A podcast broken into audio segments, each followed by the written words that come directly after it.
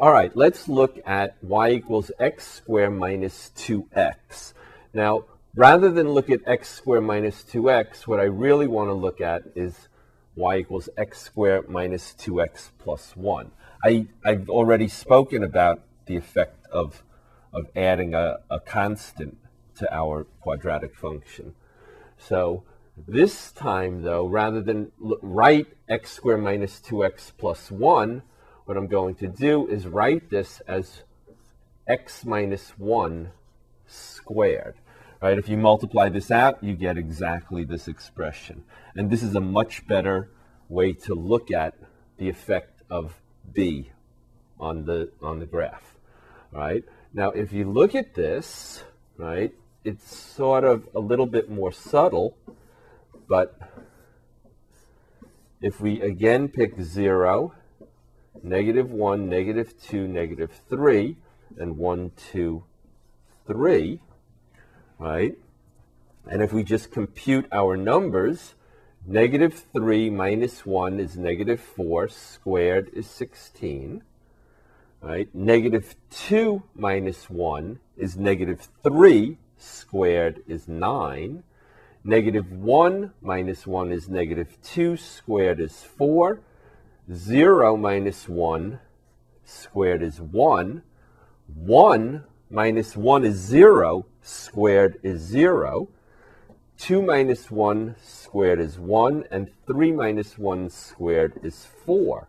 Now, if you look at the, the pattern of numbers that we have here, right, do you recognize this 0, 1, 4, 9? Right? It's, it's the same set of y values here, let me look at one more. If x is 4, I get 4 minus 1 is 3 squared is 9. So that this set of y values, right, 9, 4, 1, 0, 1, 4, 9, is exactly the same set of y values I had a minute ago with y equals x squared, except that previously they were what? They were the the corresponding values for this set of x values, right? So what's happened is what? Instead of x is negative 3 producing a y is 9, I now have x is negative 2 producing a y of 9, right? And similarly, so what happened? Well, let's look at a graph and see what happened. Okay, we have negative, th- I'm not even going to put negative 316 because it's going to be off the chart here. Negative 2, right, I get what? 9. Negative 1, I get 4. 0, I get 1. 1, I get 0. 2, x is 2 gives me y is 1. x is 3 gives me y is 4 and x is 4 gives me y is 9. Okay, and so I have this parabola, which is the same shape as y equals x squared, except what? Except that the whole parabola has shifted to the right one unit, which is exactly what we see here. Right? The x values have all shifted to the right one unit, right? And if you look at what happens here, it's not that surprising. It's a little bit confusing because of the sign, okay? But what we have is x minus 1 squared rather than x squared, all right? So, so x minus 1 squared, right, rather than x, it's x is being replaced by x minus 1, if you will. So x minus 1 replaces x, right? And this causes a shift, okay, or what? A horizontal translation. Okay, but now which way, right? Which way? That's the, the tricky part right? x minus 1 replacing x produces a horizontal translation of one unit to the right. Okay, horizontal translation of one unit to the right.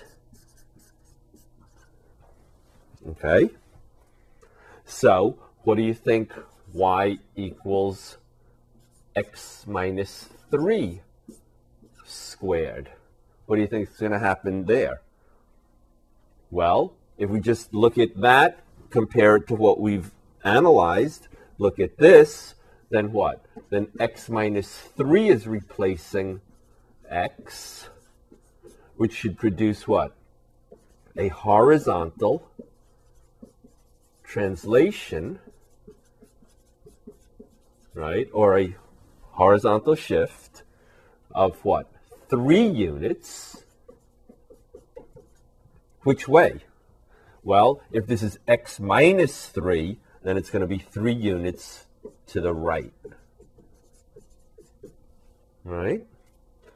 What if we had y equals x plus 2 squared? Well, how can we make x plus 2 squared look like these guys that we've sort of figured out? Well, we could write this as what? x minus negative 2 squared. All right? So this would produce a, a horizontal shift, what, which way?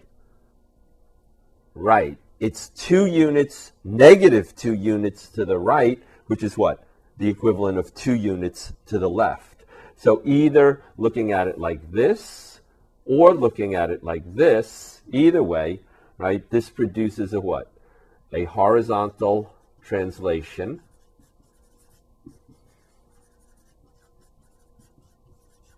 of two units, right? Which way? Right? Which way? To the left.